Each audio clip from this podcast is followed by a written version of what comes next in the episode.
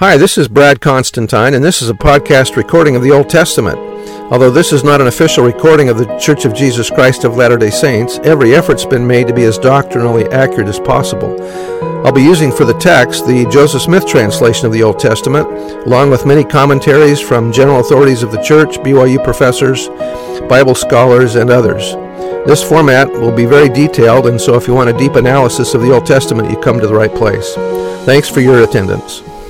Hi, and welcome back to Isaiah chapter 16. Now, verses 1 through 5, Moab seeks refuge in Judah. Send ye the lamb to the ruler of the land from Selah to the wilderness, i.e., send an appeal to the king of Judah, who then ruled also Edom, unto the mount of the daughter of Zion. For it shall be that as a wandering bird cast out of the nest, so the daughters of Moab shall be at the fords of Arnon. Take counsel, or give counsel. This means Moab's appeal to Judah. Execute judgment. Make thy shadow as the night in the midst of the noonday. Hide the outcasts. Bewray not him that wandereth. Let mine outcasts dwell with thee. Hebrew, let mine outcasts dwell with thee. Be thou a covert for Moab. Be thou a covert to them from the face of the spoiler, for the extortioner is at an end. The spoiler ceaseth, the oppressors are consumed out of the land, and in mercy shall the throne be established, and he shall sit upon it in truth in the tabernacle of David, judging and seeking judgment and hasting righteousness.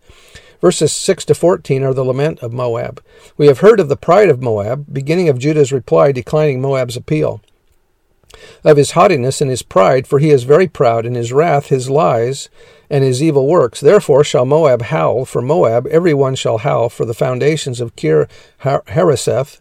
Shall ye mourn? Surely they are stricken. For the fields of Heshbon languish, and the vine of Sibma. The lords of the heathen have broken down the principal plants thereof. They are come even unto Jazer.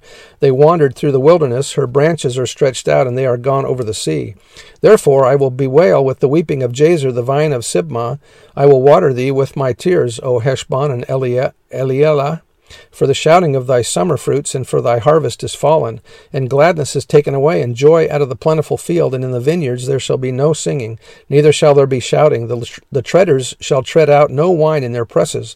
I have made their vintage shouting to cease. Wherefore my bowels shall sound like an harp for Moab, and mine inward parts for Kir Hareseth. And it shall come to pass, when it is seen that Moab is weary on the high place, that he shall come to his sanctuary to pray, but he shall not prevail. This is the word that the Lord hath spoken concerning Moab since that time. But now the Lord hath spoken, saying, Within 3 years, as the years of an hireling, and the glory of Moab shall be contemned, and with all that great multitude, and the remnant shall be very small and feeble. Moab will be destroyed in 3 years, is what that chapter is saying. So that's the end of the chapter. We'll see you next time. Bye.